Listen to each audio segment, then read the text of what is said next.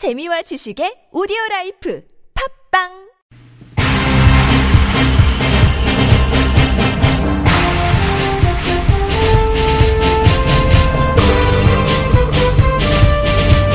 색다른 시선 김종배입니다.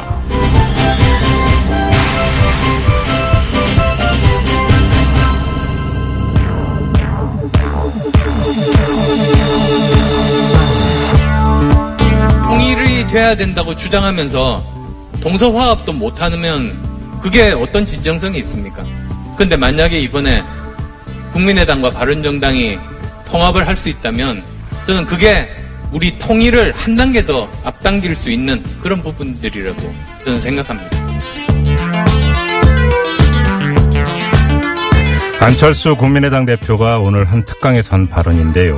뭐 동서화합도 좋고 남북 통일도 좋은데 그 전에 하나 물을 게 있습니다. 집안 화목은 그냥 패스 건너뛰는 건가요?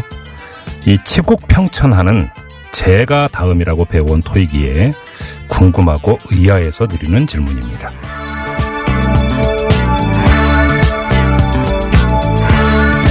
색다른 시선 김종배입니다는 오늘도 우직하게 하루를 정리해드립니다. 지금 바로 시작합니다. 뉴스 따라 읽지 않고 따져 읽습니다. 시사통과 똑 기자의 뉴스 해부. 네, TBS 보도국의 양아람 기자와 함께합니다. 어서 오세요. 네, 안녕하세요.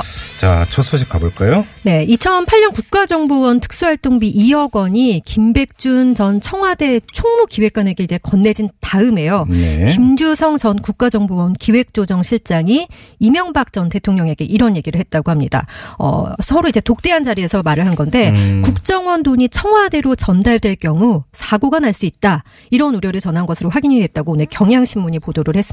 네. 김전 실장이 이 전 대통령에게 이제 이렇게 대면 보고를 한 건 이미 돈이 전달된 이유인데요. 네. 어, 이 일이 있고 나서도 김 전 실장이 같은 해에 청와대가 다시 국정원 돈을 상납하라고 요구하니까 음. 이전 대통령의 면담을 또 신청했다고 합니다. 네. 어, 하지만 검찰은 김 전 기획관이 2년 뒤에도 역시 국정원 돈 2억 원을 받은 것으로 보고 있습니다. 음. 이게 정말 이제 사실이라면요. 국정원 돈이 김 전 기획관에게 전달된 사실을 이 전 대통령이 알았다. 이제 이런 게 되는 거니까 네. 이전 대통령도 뇌물수수 공범이 될 수 있다는 이야기가 되죠. 그러니까 그 정도의 수준이 아니라 국정원에서는 돈을 주기 싫었다. 그 네. 저했다 이런 이야기가 되는 그렇게까지 나왔는데 뭐 그런데, 강요했다는 예. 부분이 될 수 있겠죠. 청와대 욕으로 어쩔 수 없이 그 전달을 했다는 이야기 되니까 네. 성격이 완전히 달라지는 건데요. 아무튼 이 김백준 전 기획관 그리고 김진모 전 민정비서관 오늘 영장 실질 심사 받았죠. 네, 그렇습니다. 오늘 이 일을 위해서 이제 법원에 출석을 했는데요. 음. 네. 법원에 들어가기 전에 이제 막 기자들이 이런저런 질문을 하는데 김백준 전 기획관은 혐의를 전면 부인했고요. 김진모 전 비서관은 아무런 말을 하지 않았습니다. 네. 어, 혐의를 다시 이제 좀 짚어드리면 김전 기획관은 김성우 원세훈 전 국정원장에게 2억 원씩 어, 약 4억 원 이상의 자금을 받은 혐의를 받고 있고요. 음, 네. 김전 비서관은 국정원에서 5천만 원 넘는 돈을 받은 혐의가 있습니다. 어, 특히 이제 김전 비서관 같은 경우는 어제 이제 저희가 전해드린 대로 당시 총리실에 민간인 사찰 의혹을 폭로했던 장진수 전 총리실 국 어, 공제교리 지원관실 주무관에게 그 돈을 건넸다. 이제 의- 이런 의혹이 일고 있잖아요. 네네. 네, 구속 여부는 이제 오늘 밤 늦게나 내일 새벽에 결정될 것으로 보입니다. 네, 추가로 밝혀야 될 포인트는 어제 전해드렸으니까요. 만약에 구속이 이루어진다면 뭐 검찰 추가 수사가 있지 않겠습니까? 좀 기다려 보도록 하고요. 다스 관련 이야기도 있네요. 네, 2008년 이제 BBK 의혹 등을 수사했던 정호영 전 특검팀이요. 다스가 이제 회계 감사에서 지적을 받았던 사실을 당시에 파악을 하고도 제대로 수사를 하지 않았던 것으로 드러났습니다. 네. BBK 특검팀은 2008년 수사 당시에 다스가 2006년도 결산 때 회계법인에서 장부에 20억 원이 안 맞는다. 이제 이런 감사 지적을 받고도 어 이런 감사 지적을 받고 책임자인 권모 전무에게 통보한 것으로 파악을 했는데요. 네. 어, 당시 특검은 다스 격리 여직원 조모 씨가 2002년에서 2007년까지 5년여간 법인 계좌에서 돈을 빼내 가지고 110억 원을 빼돌린 것으로 이제 결론을 냈었죠.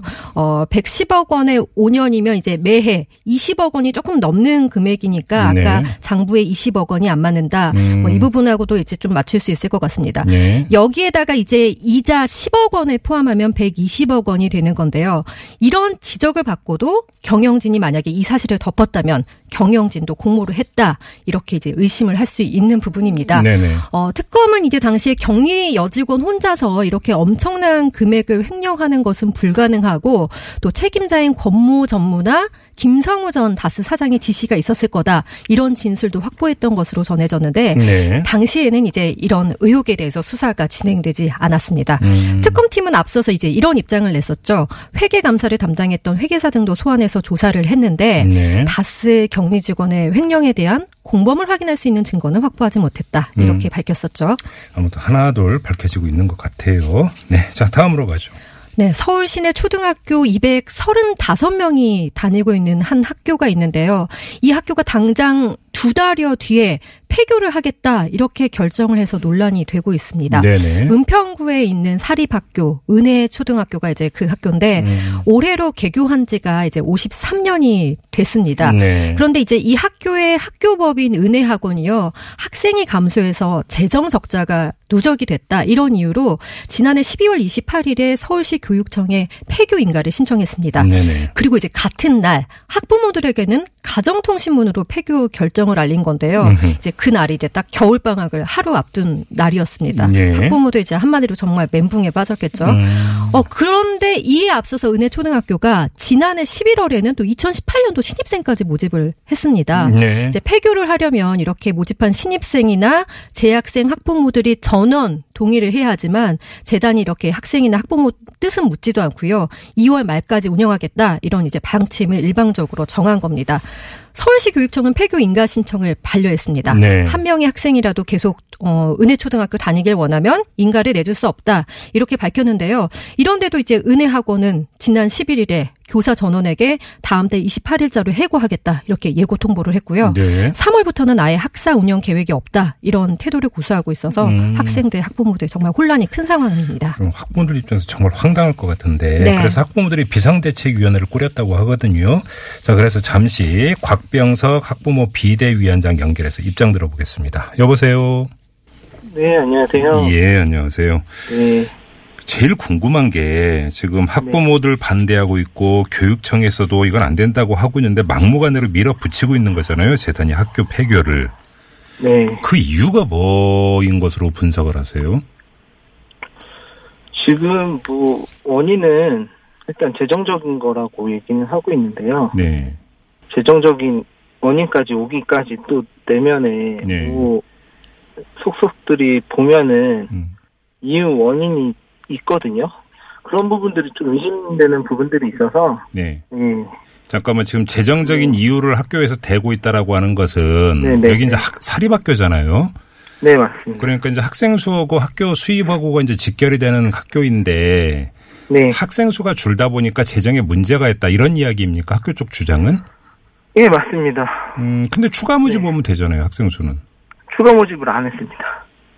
아니 그러니까 재정의 네. 문제라면 추가 모집을 해서 학생 수를 정원에 맞추면 되는가 되는 거잖아요. 네, 이제는 뭐, 뭐 학교 측 입장은 그렇죠. 네. 이제 초, 그 사립 학교가 점점 미달 사태가 벌어나고 어, 벌어지고 있고 예. 앞으로도 계속 될 거다라는 예상을 하고 있는데 음, 꼭 장기적인 그렇지만 음. 네, 네, 장기적인 네. 추세가 이제 계속 학생 수 네, 감소로 네. 가니까 네, 그거를 이제 표면적 이유로 드는 거죠. 아 그걸 이유로 네, 그런데 네. 지금 이게 그 문제이기보다는 사립학교법에 따라서 이 학교 네네. 재산 귀속 문제가 있다 이렇게 이야기가 나오던데 이건 무슨 이야기입니까? 어, 그거는 저희가 뭐 예상하는 반대 네. 이게 아, 과연 왜 3억 5천이라는 재정 적자 때문에 네. 이렇게 253명, 235명이죠? 예, 235명이나 되는 학생들을 그냥 아무 대책 없이 네.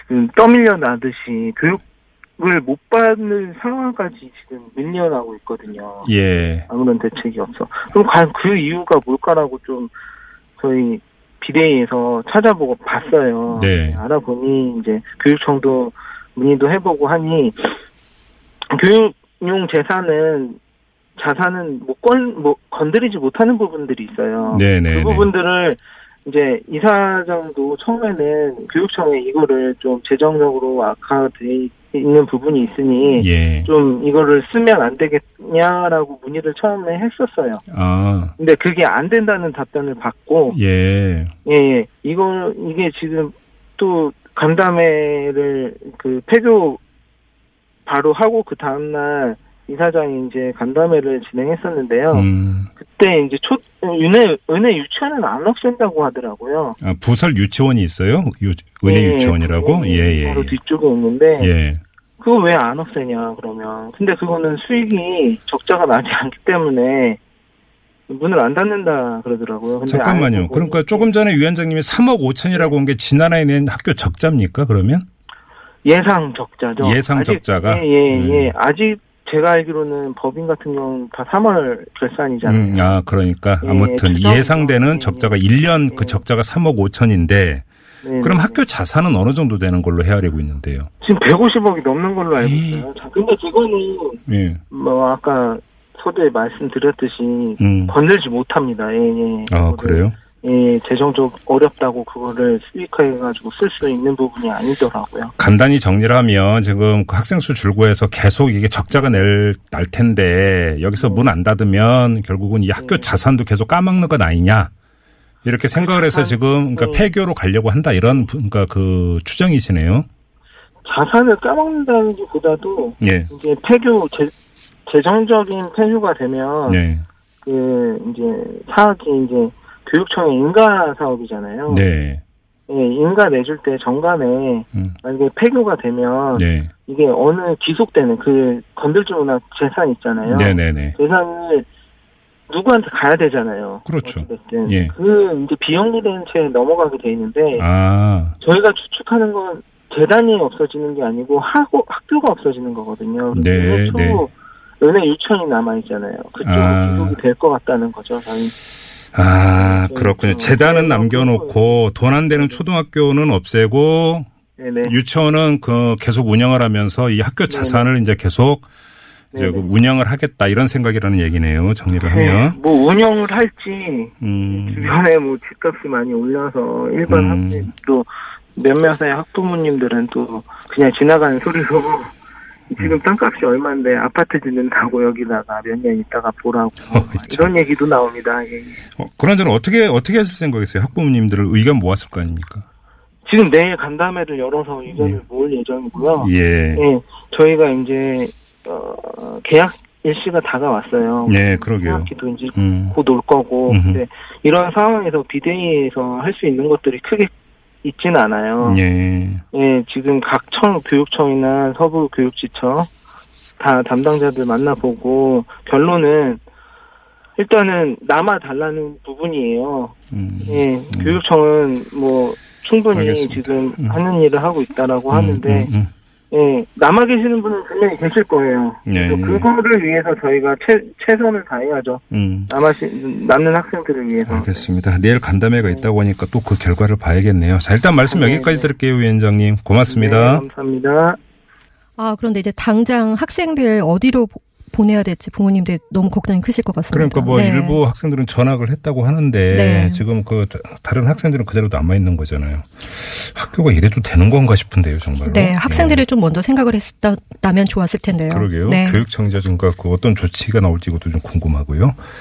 자, 전하는 말씀 듣고 계속 이어가겠습니다. 뉴스를 보는 새로운 방법. 색다른 시선 김종배입니다를 듣고 계십니다. 네, 양아랑 기자와 함께하는 뉴스 해부 시간입니다. 아, 영어 수업 논란이 있었죠. 네. 이거 보류가 됐네요. 그렇습니다. 정부가 유치원과 어린이집에서 방과 후 영어 수업 금지하는 정책 일단 보류를 했습니다. 네. 학부모들이 이제 반발하고 여론이 나빠지니까 재검토하겠다는 거죠. 네. 어, 교육부 관계자는 사회적 합의가 충분하지 않았고 소통이 부족했다는 점을 인정했습니다. 네. 어, 교육부는 이제 내년 초까지 유치원 방과 후 과정 운영 기준을 마련하고요. 또 학교에서의 영어 교육도 내실화하기로 했습니다. 네. 대신 그 유아를 대상으로 한 고액 영어 학원에 대해서는요, 이제 단속 분석도 추진하기로 했습니다. 이게 이제 처음 이야기가 나왔을 때 저희도 이제 토론을 진행을 한 적이 있었는데 네. 유치원이나 어린이집에서 진행되고 있는 영어 수업의 정도가 어떤 건지에 대한 가장 기본적인 사실 파악을 하고 지금 정책을 내놓는 건가 좀 고개가 갸우뚱해진 적이 있었거든요. 네. 근데 이제 반발이 있었고 일단 보류가 됐네요. 하지만 고액 과외는 확실히 잡아야 됩니다. 이건 정말 아닙니다. 네. 자, 다음으로 가죠.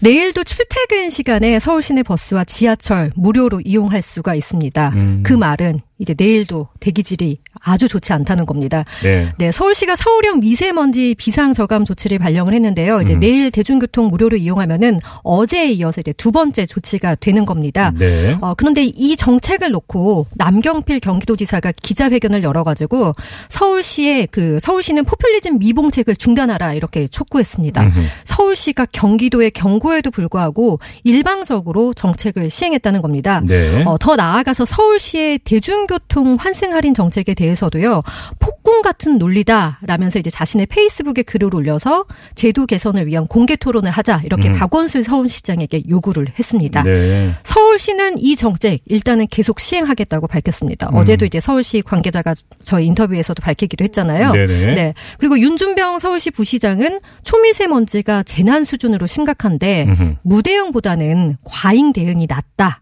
이렇게 말을 하면서 경기도와 인천시도 참여해달라고 촉구했습니다. 네. 어, 박 시장은 서울과 경기도의 협의 과정이 부족했다면 지금이라도 다시 협의할 수 있다. 이제 이런 입장인 것으로 전해지고 있습니다. 아무튼 내일도 출퇴근 시간에 무료라는 거잖아요. 네, 눈여겨봐야 될 게 어제는 처음이었으니까 잘 몰라서 그랬다고 치고 네, 내일은 그러니까 그 어제 오늘 상당히 논란이 있었으니까 그렇죠. 많이 알려지지 않았겠습니까? 여기서 뭔가 유의미한 변화가 있느냐 없느냐. 네. 이게 서울시 정책을 판단할 수 있는 중요한 근거가 내일 아마 좀 나올 것 같은데. 네. 이용자가 좀 얼마나 늘어날지 좀 관심 있게 지켜봐야 그러니까 될것 이게 좀 같습니다. 불필요한 돈 낭비냐 아니냐라고 하는 이 논란 좀 종식될 수 있는 하나의 계기가 될 수도 있을 것 같습니다. 자 그리고 음, 안산 단원고 교사 9명에 대한 네. 안장식이 거- 검수됐네요. 그렇습니다. 음. 세월호 참사 때 제자들의 탈출을 돕다가 이제 순직했죠. 네. 경기도 안산 단원고 교사 9명 이름을 좀 일일이 거론해 드릴게요. 네. 양승진, 박육근, 윤이나, 전수영, 김초원, 이해봉, 이지혜, 김응현, 최혜정 교사입니다. 예. 오늘 국립대전 현충원에 안장됐습니다. 예. 어, 묘역에는 제자들을 구하다 순직했다. 이제 이런 문구가 음, 새겨진 비석이 음, 세워졌고요. 음, 음. 그 앞서서 제자들이 살리려다 순직한 고창석 교사 지난해 11월에 이제 대전 현충원에 안장됐고 음. 예. 남윤철 교사 같은 경우는 충북 청주의 성요셉공원에 안치가 됐습니다. 이제는 좀 편히 잠드시길 바라겠습니다. 네. 그리고 조금 전에 은혜초등학교 이야기 전해드렸는데 6282님이 정부는 다른 건 다 하면서 왜 이런 건 강제력을 행사하지 못하는지 아이들이 우리 미래라고 말만 하지 맙시다. 더 강력하게 조치를 내려라. 이런 네. 주문 문자를 보내주셨네요. 자, 양아랑 기자하고는 여기서 마무리하겠습니다. 수고하셨어요. 네, 고맙습니다.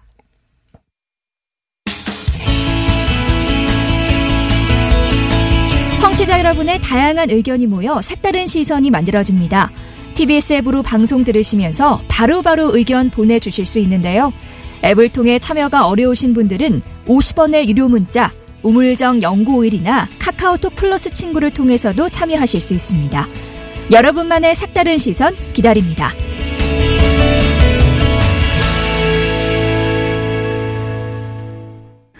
바른정당의 박인숙 최고위원이 오늘 전격적으로 탈당을 선언하면서 자유한국당으로 돌아가겠다고 밝혔습니다. 이로써 바른정당은 두 자리 의석수가 무너졌습니다. 10석에서 9석으로 줄었는데요.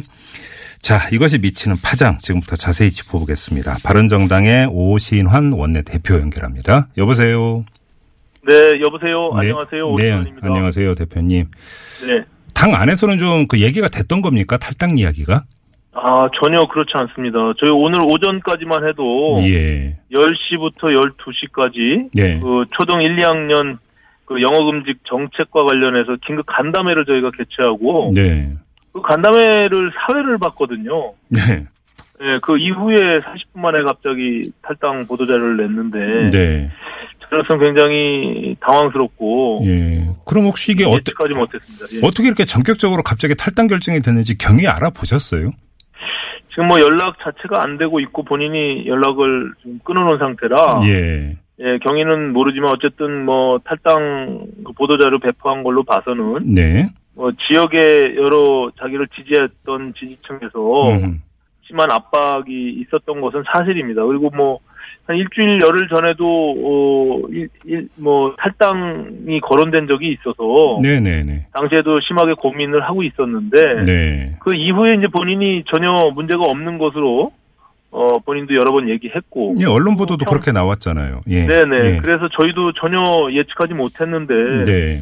예, 그래서 아마 전격적으로 이제 본인이 결정을 내린 것 같습니다. 음, 이게 이제 지역구 여론 때문이라고 한다면 이렇게 갑자기 급작스럽게 할 게 아니라 사실은 그 이전에도 뭐 결정을 할 수 있는 계기가 있었을 것 같은 같아서 이게 뭐 특별한 무슨 네. 계기가 있나 해서 좀 여쭤본 건데. 아, 전혀 그렇지 못, 아, 않고요. 저희도 뭐, 그런 어떤 심경의 변화가 왜 갑자기 있었는지, 네.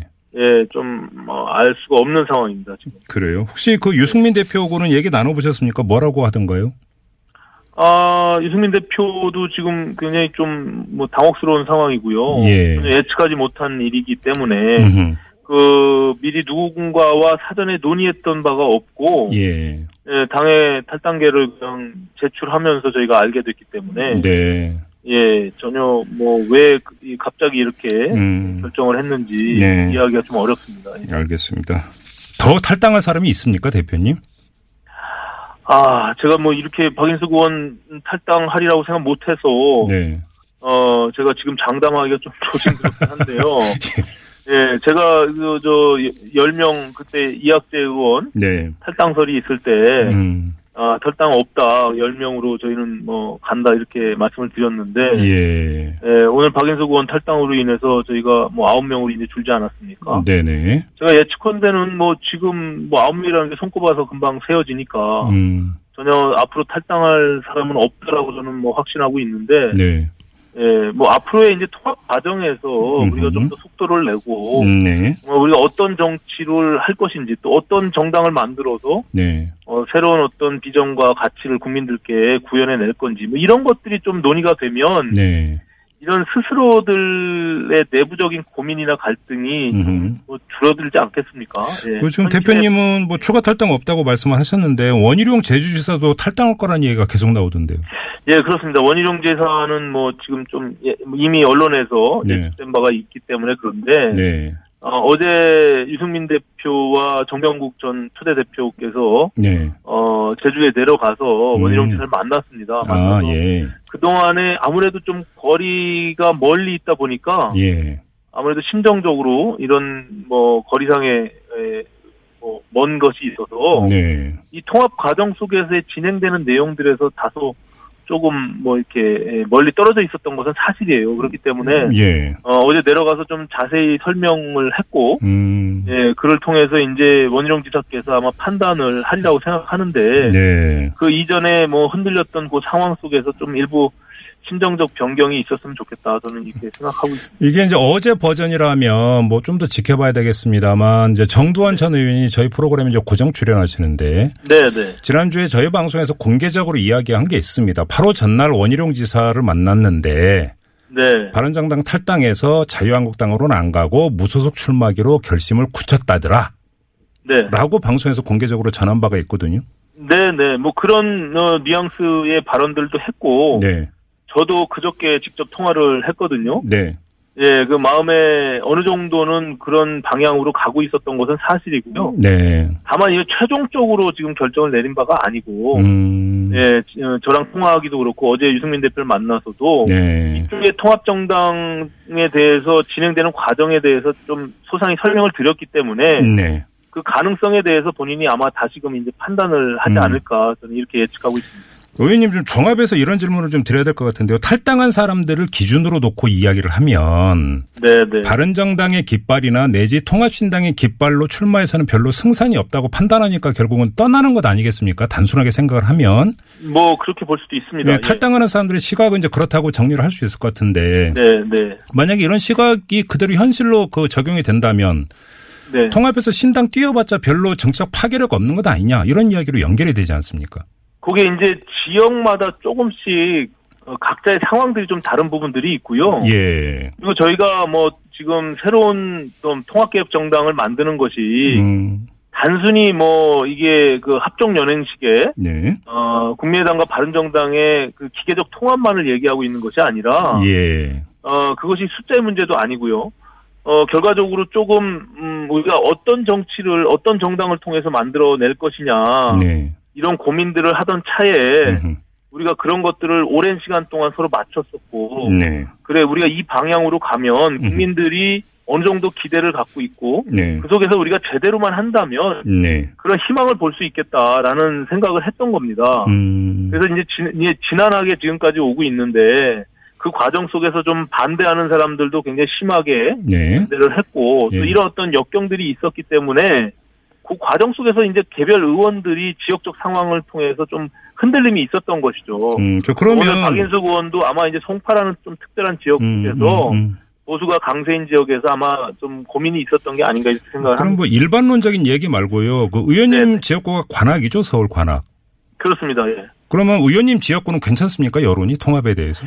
아, 저도 뭐 물론 제가 저를 지지했던 분들이 과거 네. 오랫동안 보수층에 있었던 분들이기 때문에 예. 여전히 저 저도 자유한국당의 복귀를 요구하는 분들이 없, 없는 것은 없지 않는 것은 사실입니다. 네네. 있는데 예, 예. 저는 뭐 말씀드린 대로 지역적인 또 특성이 있고 음. 또 제가 추구하는 정치가 지금의 자유한국당의 수구적 모습에서는 제가 저를 어, 제가 추구하는 정치를 할 수가 없다라고 판단이 되어 있기 때문에 예, 예. 저는 또 오히려 주민들을 설득하는 입장에 있는 것이죠. 아. 예, 그래서 제대로 된 정, 정당의 모습을 만들어서 네. 어, 새로운 정치를 하고 싶은 게제 음. 욕심입니다. 예. 그러니까 지역구 여론보다는 의원님의 소신이 더 중요하다 이런 말씀이시네요. 간단히 정리를 하면.